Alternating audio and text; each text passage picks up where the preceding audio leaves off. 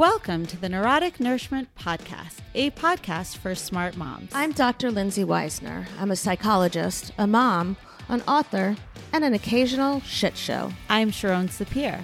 I'm a mom with a master's in nutrition from a fancy pants school, and I still want to eat my face off sometimes. We want to make you think, We want to make you laugh. and we want to remind you that, hey, we all go through. Shit.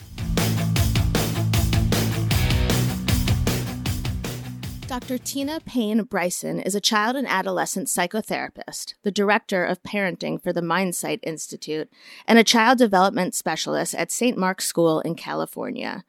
She is the co author of so many books that you have absolutely heard of, and if you haven't read them, I guarantee you eight people you know have already read them. Dr. Bryson is the co author of The Whole Brain Child, No Drama Discipline, The Yes Brain, and most recently, her book that comes out on January 7th, 2020, The Power of Showing Up. Spoiler alert, don't worry, it has nothing to do with how many PTA meetings you attend or how many times you volunteer to be class mom. Dr. Bryson became my white whale of a guest that I just had to have, not only because her loyal and scary and kind of intimidating PR person said meh to my first few pitches, but also because her book is based on attachment theory. For those of you that don't know, attachment theory is literally the schoolgirl crush of first year psych students everywhere. In this episode, Dr. Bryson reassures us anxious moms everywhere that it's not about the mistakes you make, it's about how you fix or repair what happens after. It's not about being a good mom or a bad mom. It's about relating to your child in the best way for both of you. And sometimes that means creating a future much different than your past. Once again, The Power of Showing Up is being officially released on January 7th, 2020. You can find it literally everywhere. And if you'd like to follow Dr. Bryson, you can find her on Instagram at Tina Payne, P A Y N E, Bryson, or at tinabryson.com. Hi, Tina. How you doing? Hi, so glad to join y'all. We are here with uh, Dr. Tina Bryson, who I probably should have called Dr. Bryson, but um, she is pretty amazing, pretty accomplished. And we are talking about her book, The Power of Showing Up, which is your third book, It's third published. Okay. fourth, fourth. Okay. Oddly, I have a friend who used to work at Penguin that um, was part of your one of your earlier uh, like book launches, and she geeked out when I told her that you had agreed to come on the show. Oh, so. that's so nice. Yeah, our first one is uh, the Whole Brain Child, which is sort of the book we're most known for. That's the one she worked on, yeah. yeah, and that was our first one. That was like it's like when you write books and you you know like my my real power of showing up. Our new one is coming in the mail today, and it's like it's almost like I'm having a baby today. Like I can't wait. It's like a delivery, you know. But um, uh, but yeah, uh, the the whole brain child is our first, and still just such a um such a book that's just out there, which I'm so grateful for. No Drama Discipline is our second one, and I love that book so much. I, it's sort of like having kids. Like after the first one, I'm like, I'll never have another book I love as much as this, you know. But I love No Drama Discipline. Um, I think it's a total game changer book. Um, it's the kind of book that says most of what we know about discipline, when you really look at the science, makes no sense, and we actually are typically counterproductive when we discipline the way we typically do. So I love that kind of approach. Um, and then The Yes Brain is our third book. And then this new one, The Power of Showing Up, which I'm so excited to talk to y'all about. I, you know, I am excited as well. And uh, initially, I think Sharon and I were both. So we thought it was going to be about something else. We read the description, but we thought I'm like a, Uh, a PTA mom to my detriment, and Sharon is so much more of like, nope, fuck that, don't have time for that. there for her kids It's, when she, it's it's more like I don't want to allot my time to that. It's not I don't have time to for that. I just don't think it's important. Yeah. Right Yeah. And and i um probably for deep-seated psychological issues relating to my own childhood uh you know i feel like i have to do everything including this shit um and so we were you know we thought it would be a great discussion and then when we got the book and read it i was even more geeked out because it's really based on attachment theory and I was trying to come up with an analogy and um, for like attachment theory and grad school, and uh, I came up with two. Uh, one is it's sort of like when you're in your first year of medical school and if if all you have is a hammer, everything's a nail. And the second, which my husband really didn't think I should say, but he doesn't listen, so I'm going to say it, was like it's kind of like the hand job of grad school, of your first year of grad school, where like it's it's all you know and what and you see it everywhere, and it's like, uh, well, you don't see hand jobs everywhere, but like it's I you know, know, where you went to school. Yeah. well, uh, Georgetown and then CW Post. Go figure. Uh, but you know, it's like this easy, logical, complicated, and yet complex um, understanding of the mother-child relationship and essentially that it's it's got it's got to be it should have been match.com slogan it's like it's got to be a match yeah, and I think I think the analogy that um, that I have been using, that I find myself using, is a little uh, more. Um, Doesn't involve hand jobs. Right. Um, it's it, it's it's more um, age appropriate for all audiences, uh, right? Um, um, is here's the thing. Okay, there are a million parenting books out there. There are a million parenting blogs. There are a million parenting podcasts. I mean, like we get advice all the time. Everything we read, we're like, oh, here are the 16 things I should have been doing that I wish I had known before. And it can send us into shame spirals or or we feel like, gosh, I don't have time to read all of that because I'm just trying to get my my kids, you know, the peanut butter they smeared all over the bathtub, you know, whatever. What I love about attachment science, which is not it's theory, but it's it's really it's research based, yeah. It is, and it's it's based on decades and decades and decades of research that have been done cross culturally throughout the world. And it's actually attachment theory is it's it's you everybody gets it at, at some point in if you've taken a psychology class for sure in grad school. And what's interesting about it is it's one of the the most heavily researched theories in all of psychology and what i love about it is that at the end of the day when we take these decades long longitudinal cross-cultural studies there's really one fundamental truth and so the analogy i've been using is to say we've got all of these competing things for our attention our guilt our all our behaviors as parents and this research is really like a north star so it, it really can guide everything we do as parents. And we can even talk about some really specific examples. But here's the bottom line of what this science says the bottom line says the best predictor of how well kids turn out is based on really this one thing, and that is that they have secure attachment to at least one person. Now, we hope that's a mom or a dad or you know an adult who lives in the home with on a daily basis with the child um, so a parent that is a caregiver that's there 40% of kids have a more insecure style of attachment to their parent. Um, but when we have, when our child has secure attachment to us, it is a predictor for all these good outcomes on all these different things we measure them on. So, what does that really mean secure attachment? Here's the here's the way we think about this. At its most fundamental level we have to start thinking about mammals. Okay so if you're a chimpanzee in the jungle and you hear a scary noise or some panther starts running towards you you as a mammal have an attachment instinct to run toward or what we call in the research seek proximity get close to an attachment figure someone who will help you stay alive okay so that's fundamentally what attachment is is that we we have this instinctual response that helps us organize our behavior to go to a caregiver that will help us feel connected and protected it it allows us to stay alive longer okay so, um, what that means then is that the way we respond, particularly when our kids are in distress or having a hard time, is a big piece of how attachment gets built. So, Dan and I, we are kind of acronym addicts. We love simple ways of taking the science and making it where people can remember it and actually use it. So, when we talk about secure attachment, how do we do that for our kids? We like to talk about the four S's. Can we? Is, yeah. Can I? I want to back up for a minute. Yeah. The, the, I, I love the four S's, but I also think that I know what you're talking about because um, you and I both like research. So I want to just can we spend two minutes explaining the yeah. strange situation and and yeah.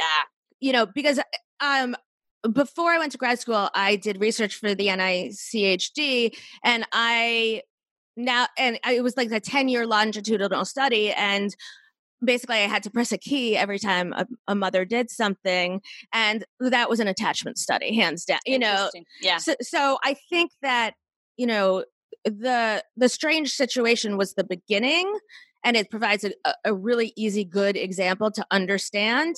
And then and then let's get to the um s's because yeah um i don't know if it comes to light it comes to light for me i don't i don't know yeah, absolutely. Um, so. so sort of the gold standard for how we measure attachment in early childhood is called the strange situation. It's done with infants who are 12 to 18 months of age and it's done in a laboratory situation so don't try the strange situation at home right? It's not the same thing. Um, but basically um, you go into a lab uh, and you've got a parent and child. Most of these studies have been done on mothers and babies but a, a lot of them have been done on dads too. We just have a lot more mom data than we do dad data. Um, so basically, you walk into this room, there's um, some toys in the room, the baby begins to explore the room, possibly, or stay close to the parent. A stranger comes into the room at some point, tries to interact with the baby, um, but at some point, the mom is given the cue to get up and leave the room. So essentially, what's happening is she's leaving her baby in a strange situation. The baby's in a strange room with at times the stranger in the room and at times the stranger not in the room. Um, and they wait a couple of minutes, and then mom com- mom's comes back into the room. And this is the important part.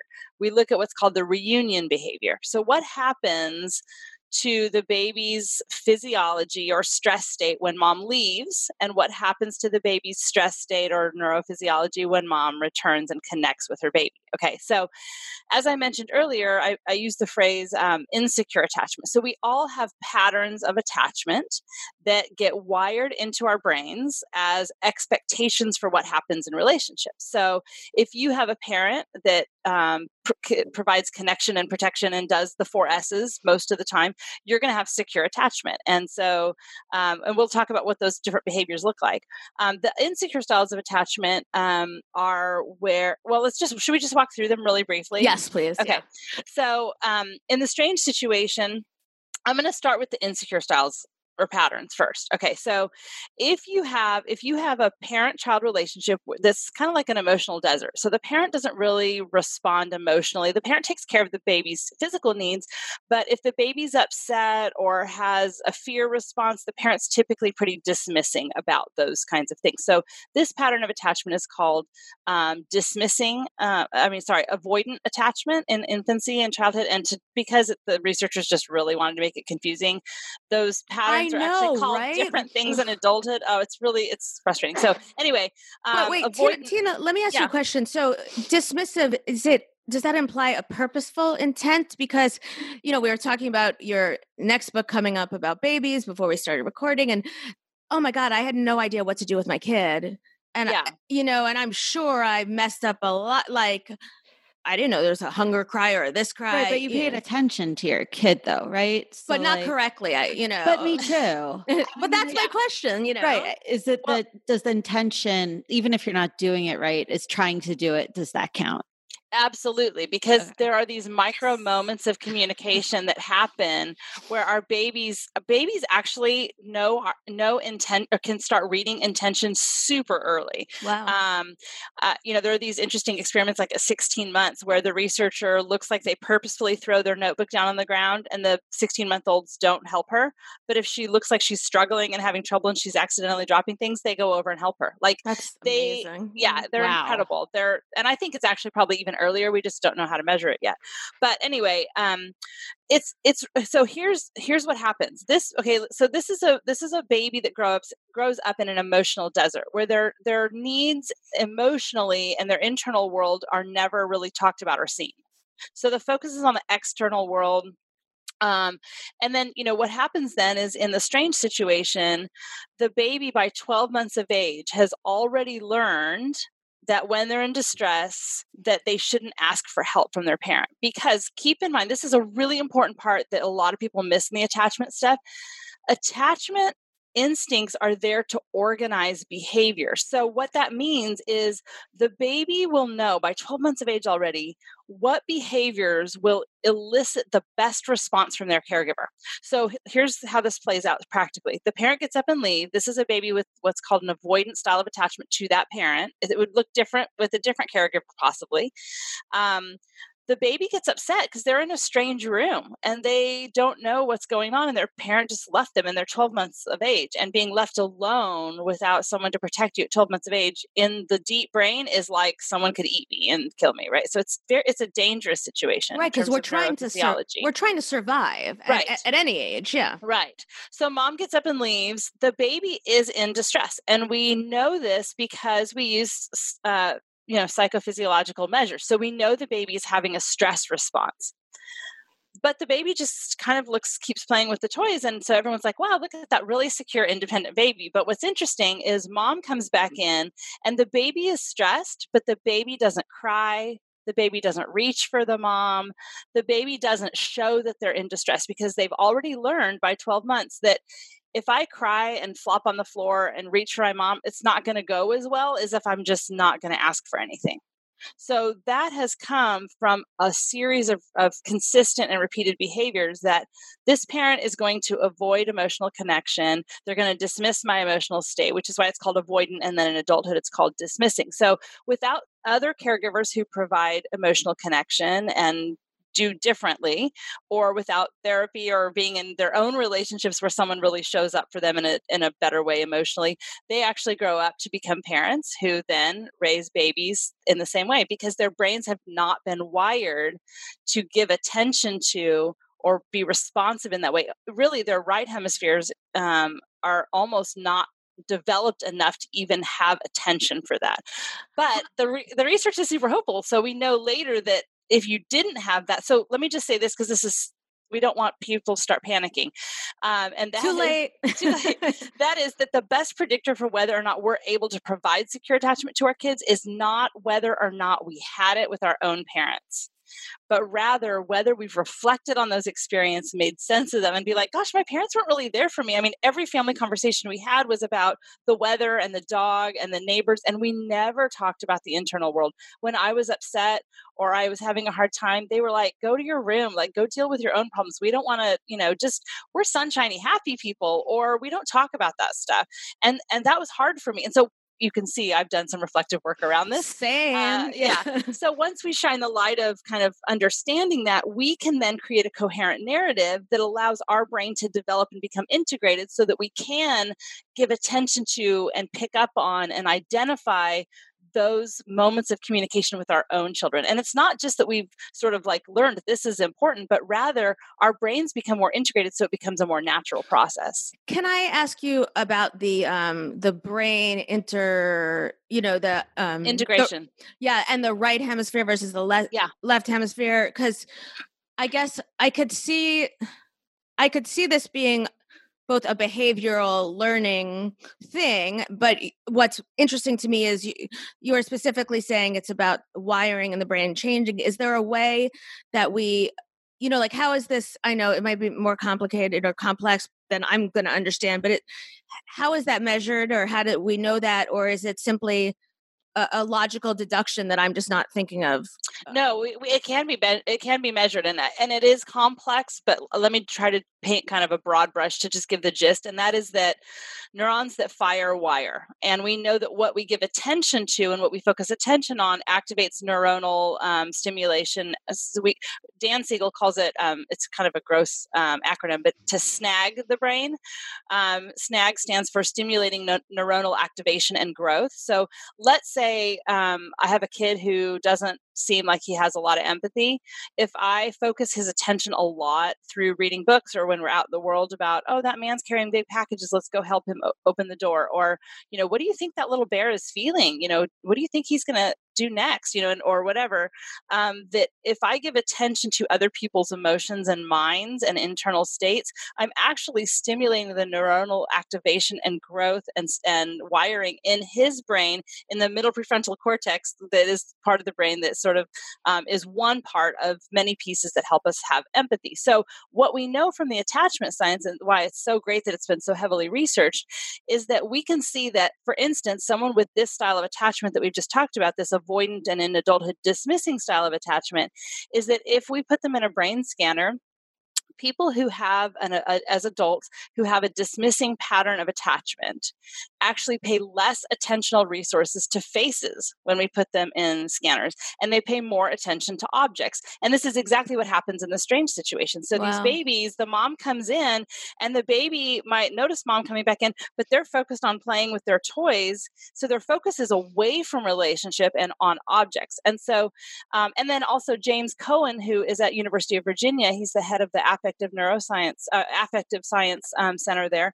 He's done really interesting experiments with people who they give electrical shocks to. I know, super fun. Like, what do we? We totally torture people in psychology I, research. Uh, I'm fine with it. They signed up for this. They signed a waiver. um, but he has found that uh, these attachment styles and patterns play out in terms of how we experience pain and how how having an attachment figure in the room with us when we're experiencing pain modulates our subjective experience of pain. So if you have um, this dismissing style of attachment. And we're only talking about this one. There are four patterns that we can talk about. Um, they actually have less pain when they're alone. They'd prefer to be alone, and if there are attachment figures in the room, they, it doesn't help them modulate pain. And, and it's if you're securely attached, it does. So uh, this is and, and the left brain right brain stuff is a, whole other thing you know we know what the right hemisphere is good at and we know what the left hemisphere is good at so we know the idea of tuning into your body tuning into another person's mind emotion most of those are more right hemisphere activity which is why i said more of a, an arrested development in the right hemisphere because it hasn't had that same stimulation neuronal activation and growth it sort of reminds me i'm going to break this down to a more plebeian uh, lindsay level because it sort of reminds me of uh, you know uh, your muscle has memory. It's the same way with right. your your your brain you know? The, yeah the brain's an association machine. Right. So if you have someone who if you're a baby in the strange situation and you have secure attachment because you have a parent who is predictably present to you and tunes into your emotions and responds in a contingent or you know appropriate way um, and really tends to your internal world and comforts you then you've had repeated experiences to say um, because uh, here's what happens in the strange situation with babies who have secure attachment. Mom gets up and leaves. The babies typically cry. They get upset um, and as soon as the parent comes in the room they reach for the parent. They do what we call that's called proximity seeking behavior right? So the parent picks the baby up. The baby is easily soothed and can return to play. And what's interesting is those babies actually don't have as much physiological distress. Even though they're crying, it's almost like they're like, don't worry i'm to cry here and she'll just come come in a second. So if i cry she's coming so don't worry i don't need to get stressed like i'm good.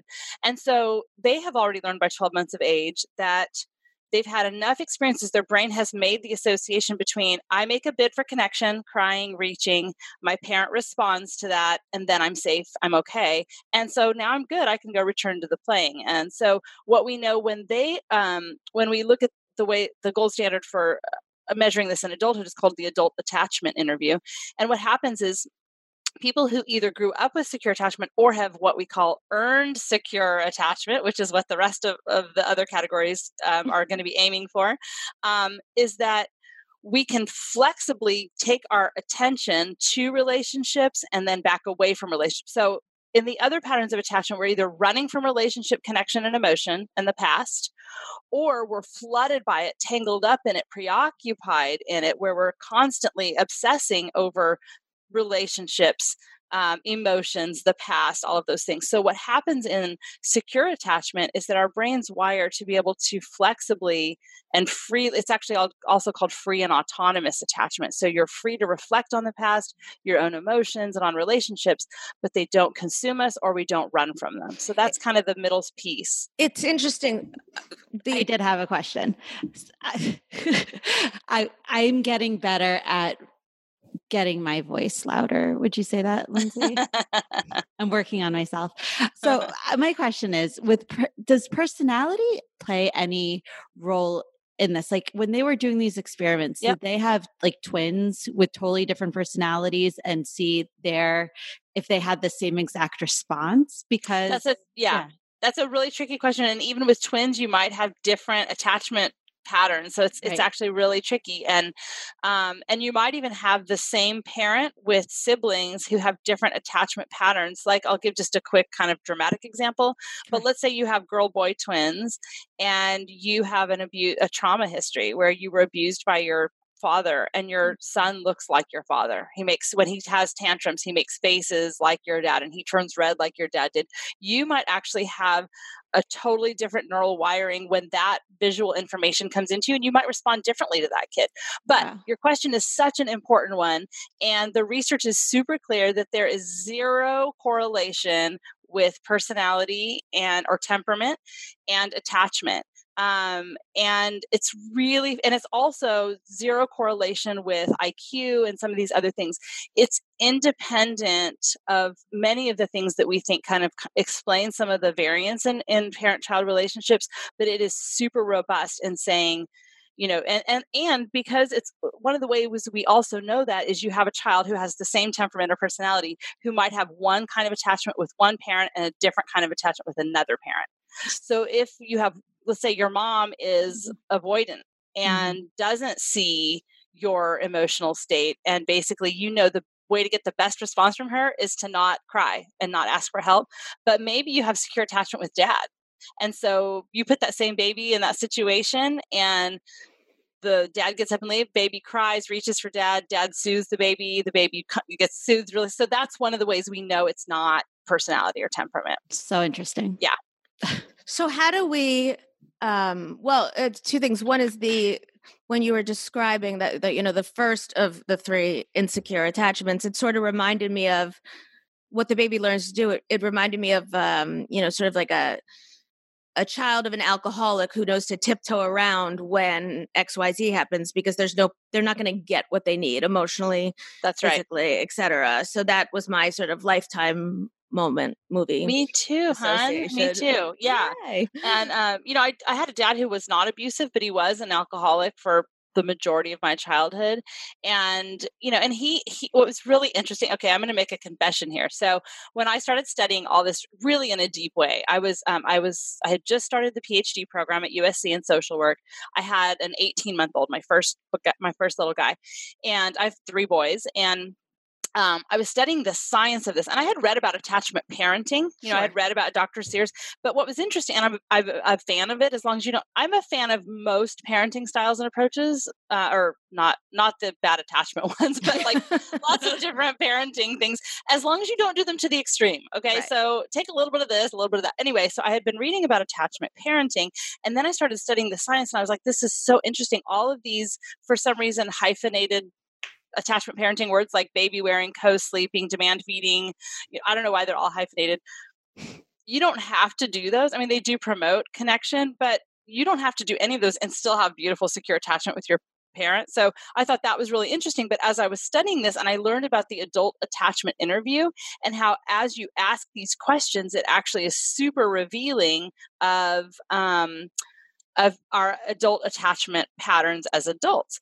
And so when I learned about this. Um, I, so I had a family dinner with my dad and his parents. Right, my grand my parents were really young when I was born, so my grandparents. Um, I still have a grand. I'm 48, and I still have a grandparent um, alive, and the wow. other three have just passed, like in the last six years. So, um, yeah, so I, I was really lucky to have so much of my adulthood even with my grandparents.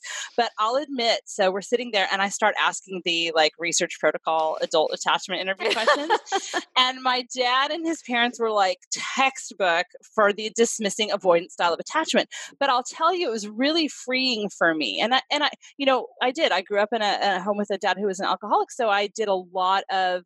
I'm really good at being a pleaser. I'm really good at um, achieving. Um, I'm really good at being the peacemaker and walking on eggshells. I'm so good at all those things. And I'm so grateful now that I know all of this because I'm like, those were adaptive mechanisms that allowed me to thrive in better ways and not have as many you know, it helped me survive in the best way in that family. And fortunately, I had a mom who was like an amazing secure attachment figure for me. Um, but what's important now is to say those adaptive mechanisms that helped me survive in my family, those can become a prison in adulthood. Uh-huh. Yes. so we that's why we have to reflect on them. But so anyway, I'm asking my, my family these questions and they were like textbook. And when I when I did this, I mean I still can picture the exact moment sitting in my dad's dining room asking these questions, hearing the answers. And it became so freeing for me because I was like, oh my gosh, this is not about me. Right. Like my dad didn't hug me a lot. He didn't tell me he thought I was amazing a lot because that's how his brain got wired.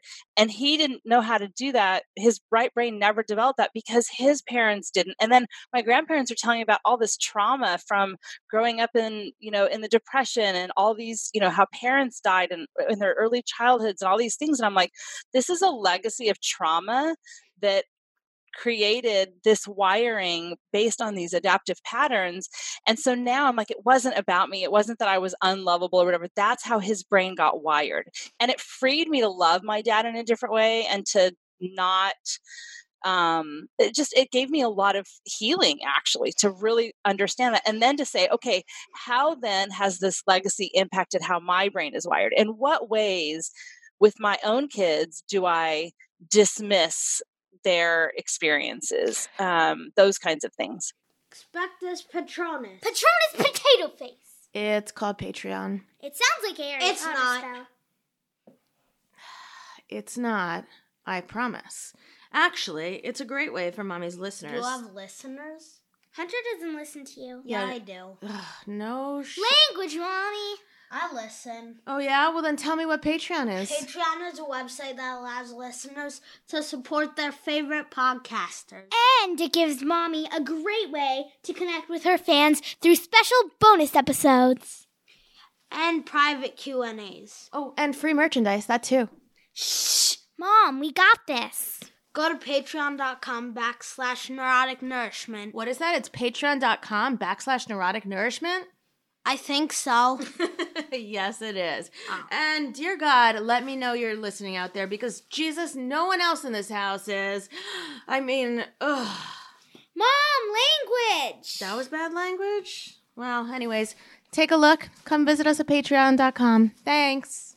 Okay, so it's my my turn for story story sharing time. Um, because one of the things I've decided to do as I've gotten older and as I've been talking more and um, to tr- sort of come to terms with my own comfort level. You know, my uh, my mom was and is an alcoholic. She is also a uh, frequent attempter of suicide. That oh my goodness she somehow she's not successful. She's she's a cockroach. We call her behind her back, but it, but in a Mm. good way because she survives.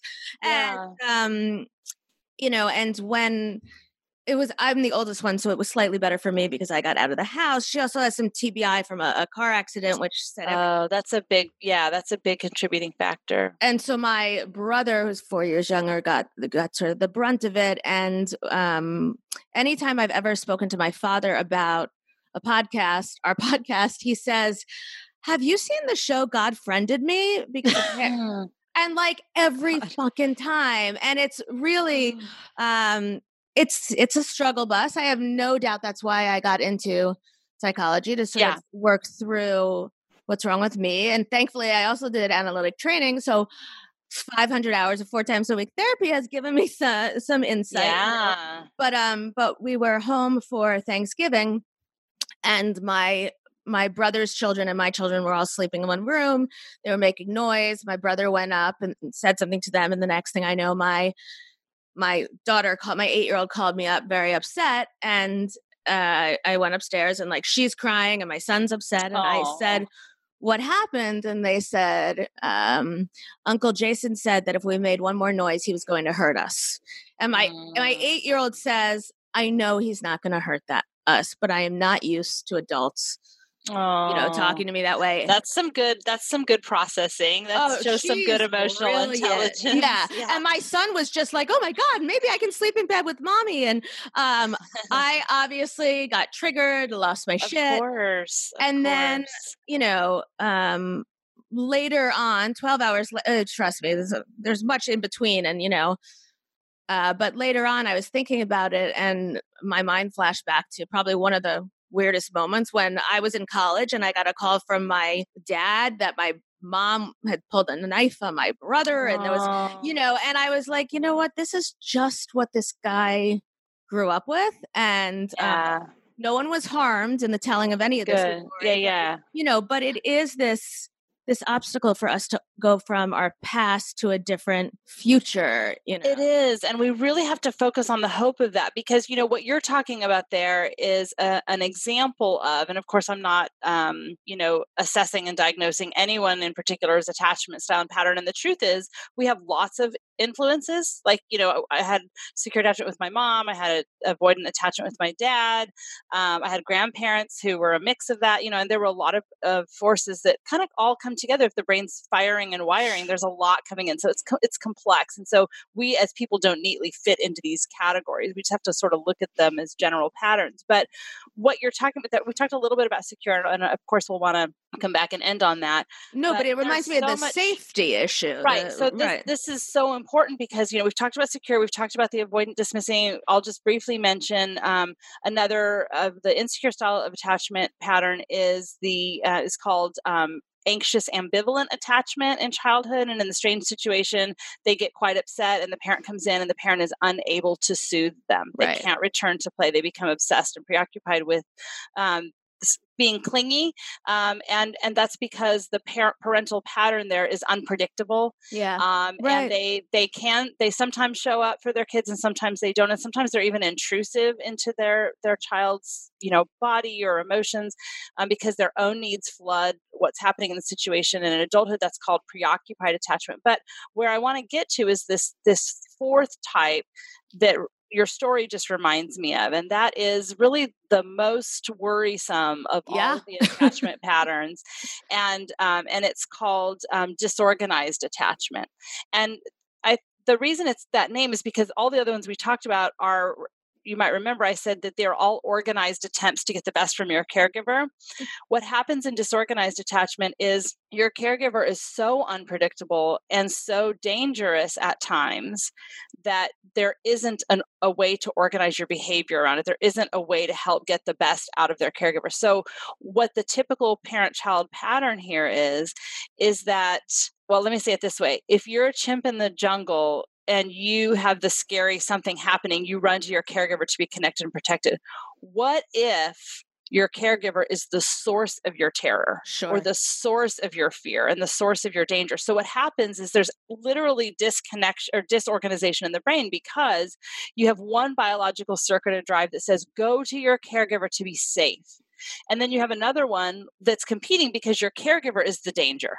Right. So you have another biological circuit that says, get the hell away from what is dangerous. So there's actually disorganization in the brain. And so that's definitely what we talk about when we have trauma, that, mm. like that you've been talking about. Right. And it's also, I think, a lack of predictability you know in industrial organizational psychology like what's a good manager it's someone who does what they say what they're, they're going to do right they're going to do it and i would say I think the same goes for parenting. I think it's the um the lack of knowing, like the the you know lifetime alcohol movie, you know, alcoholics. right. parents. If you can tiptoe around, you know, then you at least know what to avoid. But, right. But certainly, it's it's a lot more frightening the the unpredictability of it. It is, and I think that's that's that's definitely an important thing to keep in mind is that you know predictability is what helps us keep be safe. And if your environment is fairly predictable, then you can give attentional resources to other things like learning or, right. uh, you know, or playing and exploring you know but if you have an unpredictable caregiver you have to be hyper vigilant to watch for safety all the time which is why honestly like i think a huge portion of people who are diagnosed with adhd do not have adhd they actually have trauma history. And so what happens is then we put them on a stimulant which makes things worse because then they're hyper vigilant because they don't feel safe in the world. And then we add a stimulant which makes them even more in hyper uh, you know hyper aroused states. And so this is why you know the aces stuff the adverse childhood experiences and trauma informed schools and and trauma informed doctors and clinicians is really important. But i want to n- come to this place to say look now that we've triggered the hell out of everybody by talking through all of these yeah now know, tell us how we yeah. can how we can be good parents and overcome yeah. our past yeah well so unpredictability in a way where you're dangerous that's one thing but here's the hope the hope is kind of twofold. One is, and that's one of the reasons I love this research. One is, again, us being able to provide secure attachment. And it, this, by the way, this is not just in our parent child relationships. Attachment patterns are in all of our significant other relationships, they're in our relationships with our siblings, our friends, you know, our bosses and coworkers. All relationships have typical patterns to them. Sure. So this even if you don't have kids or whatever, you can be thinking about all your relationships. But hope one is that regardless of what, you know, what it doesn't matter what happened to you as much as it matters that you reflect on what has happened to you and make sense of it and have in the research what we call a coherent narrative. And a coherent narrative is really where you're not running from the past in your story, but you're not tangled up in it and flooded with it where it intrudes itself upon your daily life, but rather we're free to reflect on it and to make sense of it. And and that you know that is huge. So if you find that you do things as a parent that don't make sense to you or that aren't helpful or you know lots of times you know we might act in ways as parents that we don't like or doesn't make sense to us and it might be it might not be that we have a dysfunctional attachment situation we have to it might be that you haven't peed in six hours and you're hungry and your kid woke you up 16 times last night you know and that's why you're being reactive. But if we find this these themes or these ways that we tend to get triggered I would encourage us all to say that is an invitation to peel back the layers and say, what is the meaning of that for me? What is, you know, what's that? What's happening there? So I'm having a moment right now. Yeah. Can okay, I ask good. you Sharon? Yeah. Because as I'm listening to this, I this one blaring example keeps coming up, which is so my dad was not an alcoholic, neither of my parents were, but he was definitely emotionally absent, never gave me a compliment, never really paid attention to me. My that mom avoidant was, dismissing yeah. Com- yeah. Completely. Like the poster child for it. Now, I've been finding myself sometimes being dismissive of my older one who is very very dramatic i mean that's just like her personality she's extremely yeah. dramatic she makes like mountains out of molehills and i find myself dismissing but being conscious of it but then yeah. wondering like am i becoming my dad Mm, that's such well, a good question. Yeah. And I think, you know, I think you probably, like I do, um, and like Lindsay does, we have these sort of, um, you know, we have these sort of tendencies maybe to do that because that was modeled for us and it's how our brains got wired to some degree. And we know that once we have reflected and have this, we have our earned secure attachment in that area, that the brain actually integrates and wires in ways that allows us to respond in better ways right? So i think you know you what i i guess what i would say is if i if that's me and i'm thinking about that there's a piece of me that says me dismissing her reactivity may be rooted to some degree in my own attachment stuff and i would also ask the question and and the minute we become aware of it and the minute we become so it's it's you know dan talks about how without awareness we don't have choice and once we shine the light of awareness on it we begin to have um, kind of break down an automaticity or a, an automatic reaction. So that's number one is to say i know i have that tendency at times yeah. and I am working on that and I do work on that and I do a good job with that.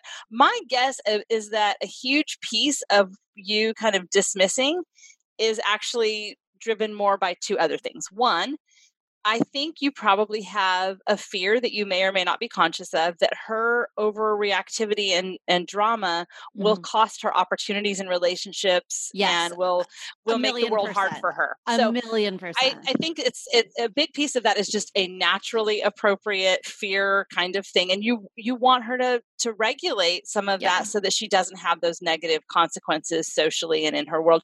And I think right. another part of it is it's a pain in the ass to deal with a child like that in a consistent way and probably yeah. sometimes you're just like i'm done with this yeah and i think that's that's Both. natural and appropriate too so okay. so i guess this is such a good example sharon because i you know, I don't want to be the hammer where everything's a nail. I think attachment science is super important and it's not everything you know mm. i think you know i if i looked through everything with that lens uh, I look through that lens with everything, you know, that that's not healthy and that's not it's not reality. And so right. I think if you have a dramatic kid who who is wearing and who you know might be a lot for other people, that's probably driving you more than that other, especially because you're aware of it and you're reflecting on it. So ah, that's good. I feel better. Yeah. Yeah. Oh, wait, so, I, I feel worse because I didn't mean that like attachment theory was like nonsense. I mean that you I think it's an you can look at like when you were talking to Sharon about, you know, yes, maybe sometimes her kid's a pain in the ass. I like her, but whatever. But you know, it's also in a way. I, like it, I know, Every, but like everybody's kid is a pain in the ass sometimes, yes. and right. we are pain in the asses as parents sometimes too. That's human. But like, it's also like you know, sort of uh, what attend, what um, what actions do you attend to? Do you not? Do you you know reinforcement, non-reinforcement? It. I think it's just an easy and extremely not easy com- you know um, lens to look through and i think what i meant is we all just got so excited about it in grad school because frankly a lot of us were probably there to figure out what the hell had happened to our child well and it does it is one of the most important and helpful ways for us to understand how we became who we are exactly. so I, i'm not at all just i don't want to dismiss the importance of attachment either i'm just saying there are so many things that complexly layer in mm-hmm. and I, I think you know th- that one message of hope is to say look, you know, we really can earn our secure attachment by reflecting on these experiences and knowing, gosh, you know, I know that's a tendency for me and yeah. I'm going to be watching it and I'm going to continue to grow and be aware of it. And this and and by the way, if you've had trauma, Dan has this amazing analogy. You know, if a dog bites you, your instinct is to yank your hand away, but actually that that shreds a lot of the tissue on your hand. Mm-hmm. What you're mm. supposed to do is reach a little further into the dog's throat so that it gags and it can release its grip, and then you basically end up with puncture wounds which heal pretty nicely. And so Dan says if you have had trauma or you have had, you know, experiences that are more like disorganized attachment kinds of things, we have to have the courage to reach into the throat of trauma and to reach into the throat of what doesn't make sense or what wounded us um, so that it can release its grip on us and we can begin to heal. And so we know that that that that can happen. The second message of hope which leads us more into the practical what do we do as parents is that even though predictability is important it doesn't have to be that predictable. So here's what I'm so it's different to say predictable in terms of being a danger. That's a totally different thing. You should never do that if you sure. can avoid it. But the attachment research says, and this is back to um, you know Winnicott's "the good enough parent," which is the idea that thank God are, for Winnicott. Thank you know? God for Winnicott. the idea that if you provide connection and protection, and we'll talk more specifically about the four S's in a second. If you provide attuned, connected experiences with your kid where they feel safe and all of these things, about 30% of the time, 30% people. Wow. I could even eat healthy 30% your, your child can develop secure attachment with you. And so this is, you know, I mean, I think parents, obviously quantity of time matters. You know, you can't just never see your kids. But I think this this is this goes back to really truly in a time when all of us are so overscheduled parenting is stressful we have so much going on what our kids need most from us is our presence. And so when we're with them, to be present and to really tune into what's happening. Um, and to provide these four S's um, is that if we do that, predictably enough, our kids can develop secure attachment. And when they develop secure attachment, their brains develop in ways that allow them to have better social and emotional intelligence, stronger, healthier relationships, better mental health, and you name it. There's a bunch on that list. So I feel like if you're show if you're if you're reading this book, you're trying, which is Absolutely. And you know what's really interesting too is that this idea of, you know, this kind of hyper parenting world, you know, that we live in.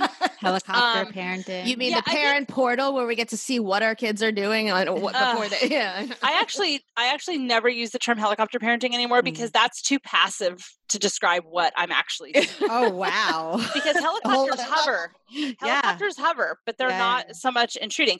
Right. I actually think like the I heard I've heard about snowplow parenting. I actually oh, I heard that too. I call it curling parenting, where you sweep yeah. the ice so your child has no bumps. creates monsters. Um, but I'll tell you, okay. I had a colleague. I had a colleague. He and I were doing a presentation, a day long presentation. I'm not going to say his name right now because he might not want his name attributed to what I'm about to say. But um, he and I were doing a day long presentation on the impact of screens and um, and and um, internet addiction and those kinds of things on development and relationships and particularly in adolescence and we were teaching together and he called it are you ready for this? Suppository parenting. Oh god. It's that intrusive. That's, that's that amazing. intrusive. okay so here's the here's the deal for this book the power of showing up. So if you are a parent who so here's the point you don't ha- we don't have to do all of that people think this hyper parenting is normal and in fact there was a study that came out that said that parents who can't afford to put all their kids in all the club teams and like do all the enrichment classes and all that think that it's the ideal and that they're not doing it and that is not what the research says the research says the thing your kid needs most from you is for you to show up and particularly when they're having a hard time showing up.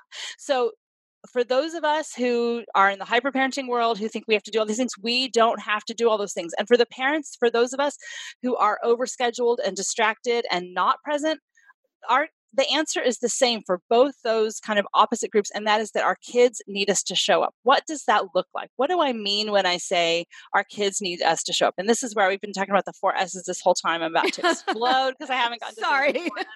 no, it's good because we've had all this such good other conversation. So the four S's are feeling safe, and I'll, I'll go back through and describe them in a minute. Safe, seen, soothed, and when those three experiences of feeling safe, seen, and soothed enough, predictably enough, happen, then secure happens. The fourth S is secure. And I don't mean secure like I feel secure about myself. What I mean is that my brain has wired to securely know that if I am in distress, if I have a need, if I need somebody, someone will show up for me predictably. I know that. And you know what? In some ways, and I think that's why it's been so healing to do this work, is that even though my dad did not show up for me emotionally, if I ever had a need, I could call him or I could reach for him and he would show up. So there was yeah. enough of that there, even though he was emotionally totally arrested development yeah. in lots of ways he did show up and he showed up he showed up you know financially and he that was his language of love mine which, too. you know, mine too. yeah, yeah. so you know if we can kind of orient ourselves to go okay how did and that's what we do in this book too is at the end of each chapter we talk about our own like what was it like for you in terms of safety in terms of being seen in terms of feeling soothed and in terms of knowing that security is to ask like in what ways did your parents show up for you you know and let me give some attention to that instead of the focusing so much on what they didn't give me right. so what do i mean by safe okay so safe is obviously we know we all have to keep our kids safe but and people are i, I know some people will read this book and be like oh, i'm not even going to read that chapter like obviously i like buy car seats and that is not, not what i'm talking safe. i mean obviously keeping our kids alive that's important okay right. obviously but being safe like the whole idea of helping your child feel safe is first of all do no harm don't be the source of fear and terror in your child. Discipline should never include your child feeling terrified and afraid of you. Okay. Agreed. and the mm-hmm. second piece of that is to know that when your child is in distress, maybe they're having a temper tantrum about something that is so flippin' ridiculous that you're like, are you freaking kidding me? Like, there's 16 other goldfish with perfectly intact tails in the bowl. Why have you been crying for 10 minutes about that one? You know, right. so here's the thing is the main purpose and core of attachment where we started is that being connected and moving close to your caregiver actually regulates your neurophysiological state. Your heart rate starts to slow back down. So let's say you're really upset or you're really afraid as a kid. You know, my my 13 year old was super freaked out by a spider in the middle of the night the other night. He came in and you know my job is to go uh, like to go in there and be like i'm sure we're going to find it. I've got this. Let's i'm right here with you. And you, know, you like, just oh, embarrassed the hell out of him so. i know i know. But i was like i was like okay i was and I, so I, I first start with him you know under like I, I get you. I told him like i wouldn't want to sleep with a big spider in my room either. That is scary. I'm with you. We're going to figure this out together. Okay so and that that that whole thing of you are safe I am with you. We'll figure it out together. That's a beautiful, we actually have signs up in our clinical practice at the wow. Center for Connection for our patients. You are safe. We are with you. We'll figure it out together. Um, but what happens is I go in his room and I start looking for the spider, and immediately his heart rate gets to slow down, his breathing gets to slow down, his stress hormones get to be dampened because someone has showed up to be like, I got this. Mm. So, and and honestly, in lots of ways, one of the ways we help our kids feel safe is by providing boundaries and limits. Yeah. And so, you know, and so this is not a permissive parenting approach at all. Uh, the way we help our kids feel safe, seen, and soothed while setting limits, I'll just give an example. Same kid when he was five tantrum to get into the tub and normally i would have been like fine just skip the tub um, but he was so filthy he had to get in. So he, tantrum to get into the tub then tantrum to anticipate having to get out of the tub then tantrum getting out of I mean, he was total meltdown kid. So i say to him like you're so disappointed you don't want to get out of the bathtub. So i'm like it's time to get out and he starts screaming and kicking and yelling and i'm like you're so disappointed you don't want to get out and then I pause because I'm just being present. First thing is I have to keep myself regulated so I stay a safe person and not a scary person who will actually flood his nervous system and make him more chaotic, which is what we often do, which makes discipline totally go out the window because then they can't learn anything. Right. So that's a whole other talk. Um, so I say, I, You're disappointed, you don't want to get out. And then I say, It's time to get out. Either you can get out or I will help you as gently as I can, I say to myself, so I don't squeeze his slippery little body too too tight. Um, as help as gently as I can, I'm going to pull you out of the tub. And as I'm pulling him out of the tub and he's screaming and kicking and yelling, I say, I know you're so upset. And if you need to cry and yell, I'm right here with you. I know you're so having such a hard time. So I'm saying yes to his internal experience.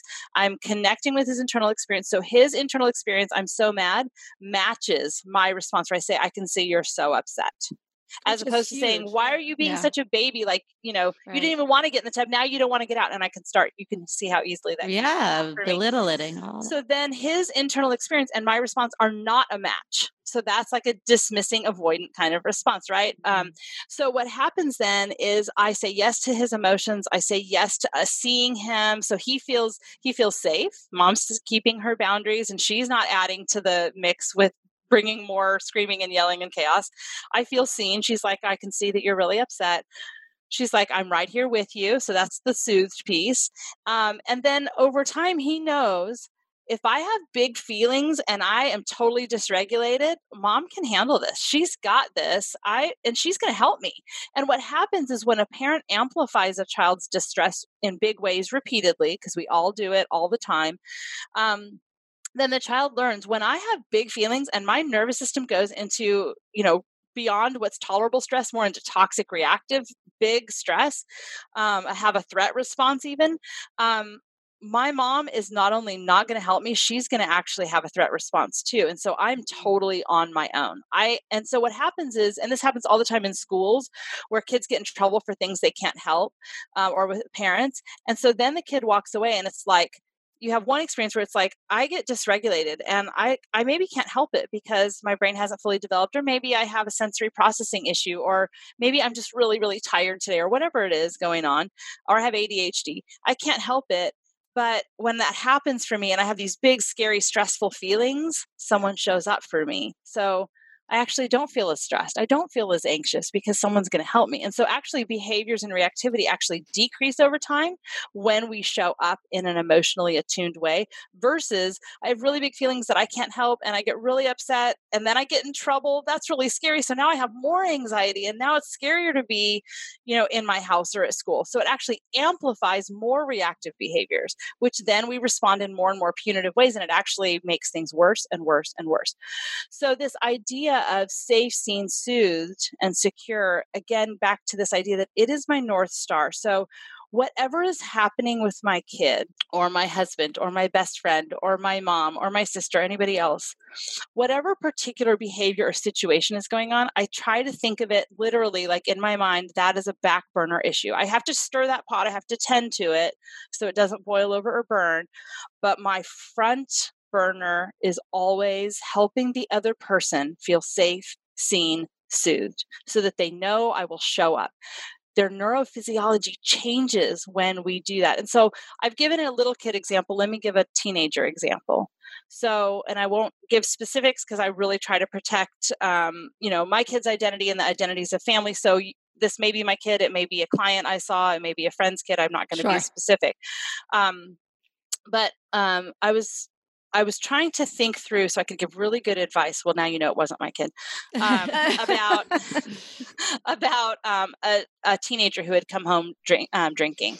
Um, and you know the mom the mom who, t- who would typically respond to this was a screamer yeller overreactor a lot of fear activation in mm-hmm. her mm-hmm. um, and that was her typical interaction so she she called me and she's like okay my kid came home drunk last night and he's still sleeping and so i last night I kept it together. He was kind of sick. He was throwing up. So I didn't yell too much. I was like, you just need to go to bed. And so she's like, now I have an opportunity to think about how do I want to respond. So I was like, all right. And and so uh, you know, I'm like trying to think this through. Okay, I haven't dealt with this yet. What do I I mean, I've done it clinically, helped families, but I'm trying to put myself in her situation. And so I'm thinking this through and I'm like, okay, four S's. That's my that's always my north star. So this actually was like this huge aha for me and i think it's such an amazing uh, response. I'm so proud of this advice i gave her. Um, and that is to say safety is the number one thing. So uh, my advice to her was to sit him down and say and make sure she was regulated first to say all right my number one job is to keep you safe. And when you don't keep yourself safe then I will be stepping in and the reins are coming in and I will be more protective of you because I will always, always make sure you are safe.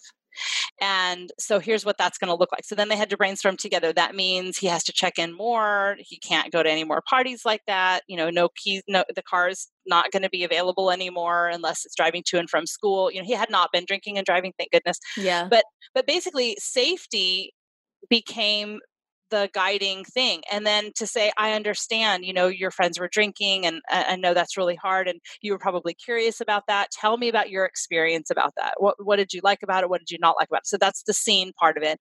And then the soothed part was to say you know are you feeling okay today? I know that didn't feel good last night and that's really uncomfortable to feel hungover.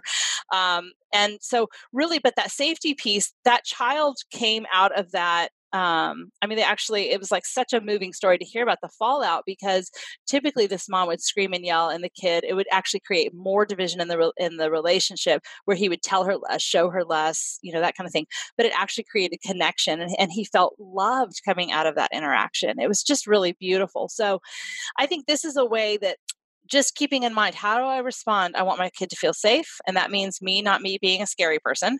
Um, I'm going to connect and redirect. I'm going to say, I understand that's how you feel. And then now let's talk about what we need to do about it. So, really, the bottom line of all of this is that when our kids are at their worst, that is when they need us the most. Mm. And they I, need us to provide that safe kind of safe haven. That's what we call it in the research, actually. So you think about a boat that goes out and gets all bat- battered up in the world, and that we create this safe haven by our relationships and saying i will always be a safe person you can come to. I'm i'm here. I you know and i would also add or suppose or guess but this might be my fucked up attachment but like but you know i think when i'm at my when i like i'm not a huge yeller but if i'm angry or yelling i'm it's usually because i'm worried that they're not doing something safe yeah. you know? Even if it's like tie your shoes tie your shoes and the you know, third time I'm like, tie your shoes. Well, my kid's yeah. gotten two concussions from not tying her damn shoes, you know? Right.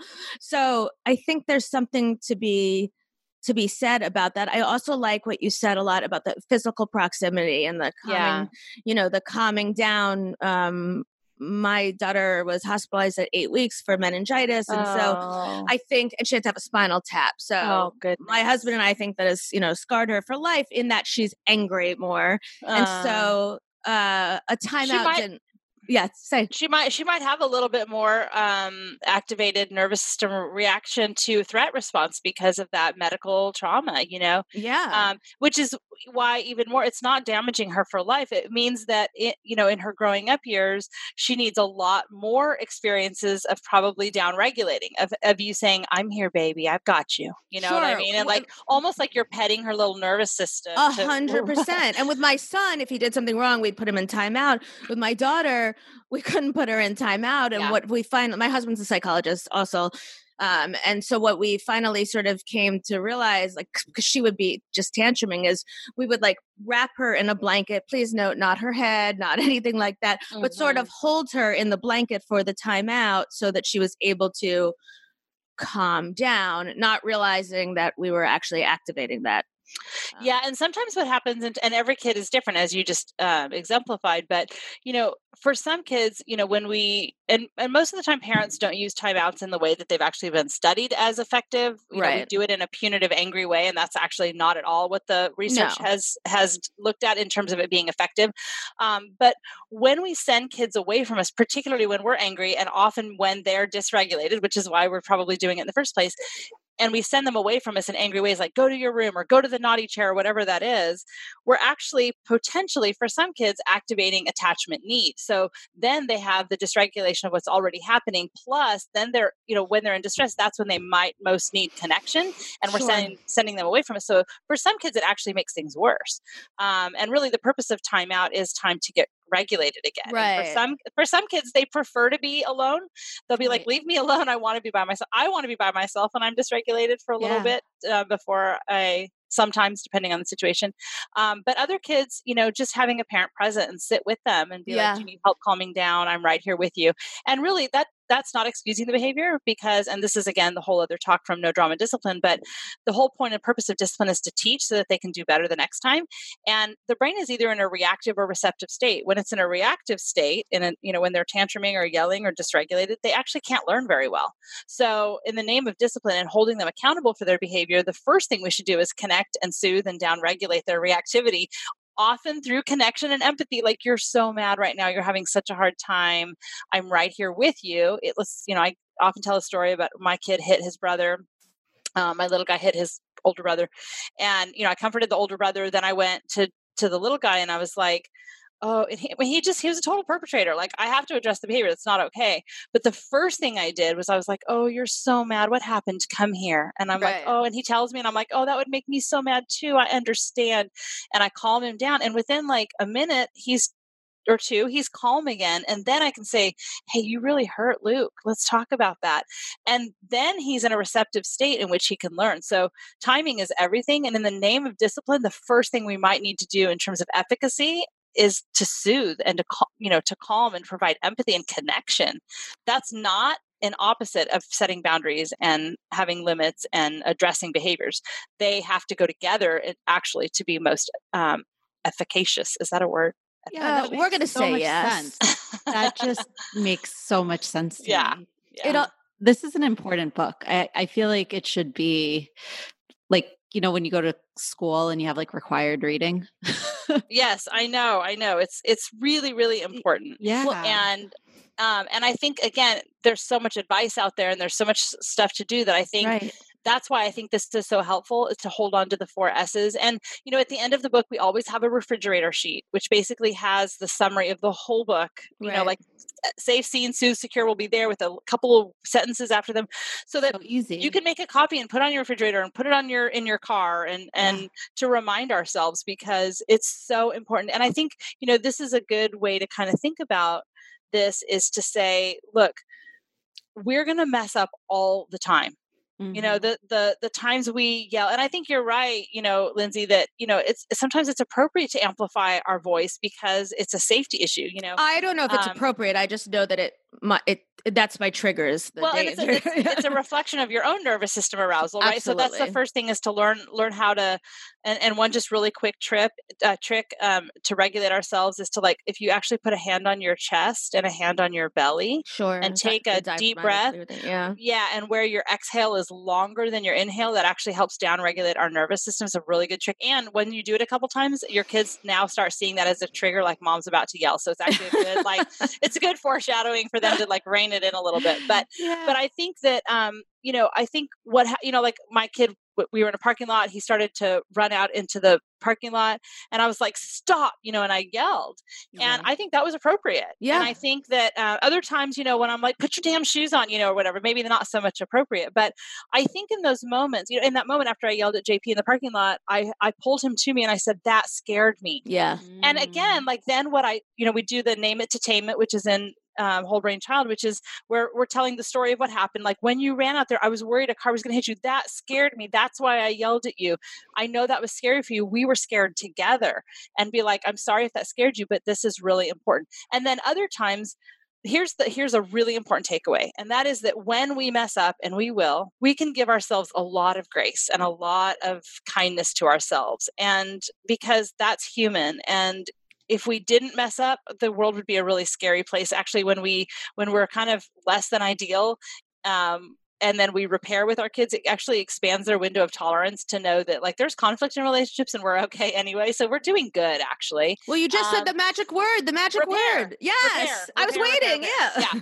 so the key is when we have ruptures when we yell when we're dysregulated when we miss something maybe we're trying to joke around with our kid but they feel like we're making fun of them or maybe we're like you're being really kind of uh, making a big deal out of nothing or Mm. whatever those are micro things or maybe we've blown up and we scream and yell or we grab our kid's arm too hard or whatever it is the key to ruptures is repair repair repair as long as we go and, and some of the phrasing i really like is to say i'm really sorry that i handled it that way i wish i had handled it differently I, did that like- yesterday. Yay! I did that. I, yeah. Yeah. Okay, good. and to say i'm Good. sorry Yeah. to apologize and say Yeah. you know sometimes when i get mad i don't always put my brakes on and i'm i i'm practicing that and i know you're practicing that too will you forgive me and i think Mhm. repairs then create more connection and more intimacy and they also model for our kids how to make things right when they've when they've messed up so and it, and it I- shows respect. It really shows them that their does, feelings are valid. Yeah. Yeah. It does. So I think I want to, you know, I really want to leave people with three messages of hope. One is regardless of how you were parented or what kinds of relationships you've had, and whether or not people or to the degree to which they've shown up for you, I think um, we can walk away with the hope knowing that if we reflect on those experiences and, and understand them and make sense of them, we can change how our brain is wired for relationships. So we can change our attachment patterns. The second is that kids do well with good enough parenting and that Yeah. if we if Thank we goodness. show up if if we're flawed and we mess up all the time if we show up particularly when they are at their worst and sometimes that looks like bad behavior that when we when they need us we're there. That's the essence of everything and so just keeping those four s's in mind is the guiding light um, that we don't have to be perfect we just really need to be present and show up and we can do that at least some of the time so that's the second message of hope and the third is that it's okay to mess up and when we do we can repair and i do want to just say too if you find yourself as a parent really harming your children if if you're listening to this and going yeah but i think the ruptures i'm bringing to the table are more like that disorganized i feel Yeah. like i really do scare my kids a lot if you're doing if if you're identifying with that i just want to offer you like courage and encouragement and hope to say this is an invitation. You've listened to this today. This is an invitation to say i need to go do some reflection reflection. And if you find yourself you know harming your kids get some help. Yeah. reach out to Yeah. somebody because we know the brain wires from experiences and you can get some help and start providing new and different kinds of experiences that will let your kid recover and repair and heal from those. And and it's not too late. So I just really want to say it's never too late for us to start making changes in our relationships with our kids no matter where we are uh, or in your marriage or in you know if if you feel like god I'm not really good at showing up. I'm kind of disconnected. I'm kind of checked out.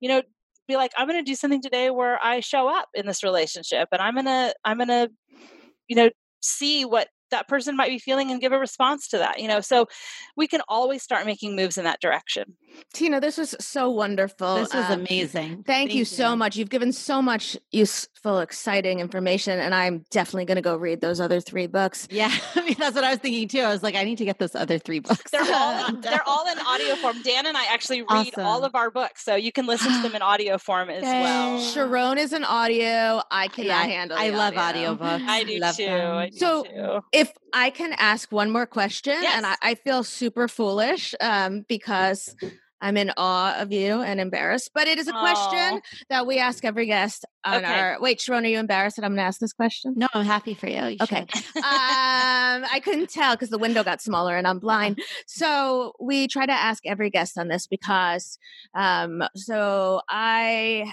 co-wrote a book on. It's called Ten Steps to Finding Happy: A Permanent Guide to Satisfaction. It's coming out March twentieth, twenty Oh, twenty. congratulations. Thank you. Um, and it's coming out in accordance with the United Nations International Day of Happiness. It's a weird thing, but I'm happy that it's coming out with it. And um, uh, it's myself, my co host, and then 24 expert writers, Sharon being one of them. Wow, excellent. And we all talk about sort of things that make us happy and how to sort of eke some more happiness into every day. But one of the things that came up um, as Sharon and I were discussing it, sep- sort of separate from the book, but an interesting question is sort of how do we define happiness and w- what are our expectations? And so, um, with everything you've got got going on and with all your pieces flying around, and I'm very curious how you define happiness because I'm sure you're you're fulfilled by all of this Yeah. stuff and overwhelmed. But um, but you know, how would you define happiness?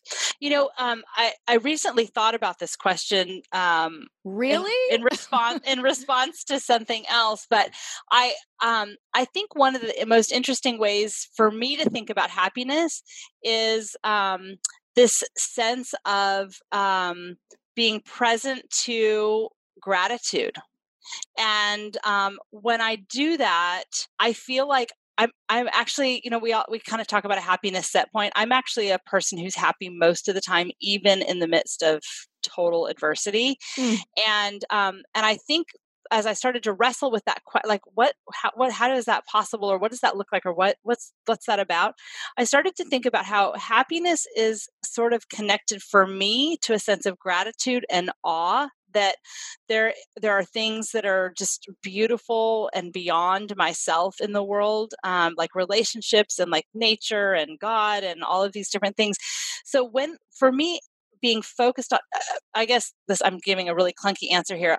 I'm super hugely fascinated with the whole idea of attention and where we focus our attention and what pulls our attention and how our brain processes information and all of this stuff.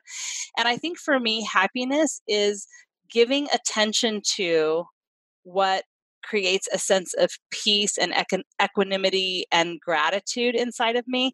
And so, even in the midst, like I had a kid who was very, my college kid was very, very ill in February last year uh-huh. away, and I had to go to him, and he he it, he could have died. It was very scary oh, in the Sorry. hospital, and and it was it, and i was there by myself and it was really hard and i had another kid who deals with chronic health issues and we were selling our house and moving like there was just like everything chaotic happening all at once and i I felt happy during that time because I was like, I'm so happy I get to be here with my kid here in the hospital. Like, I'm so glad Oh, there are doctors here. Like, thank God for the doctors. And Yeah. I'm so excited we get to move into a house. Like, how wonderful is that? And thank God for the, you know, and so I, I think the idea of I can feel gratitude and give attention to what, what feels good and right and, and well at the same time that I can also be experiencing difficult, challenging emotions and fear and, and all- adversity too. So for me, happiness is a focus on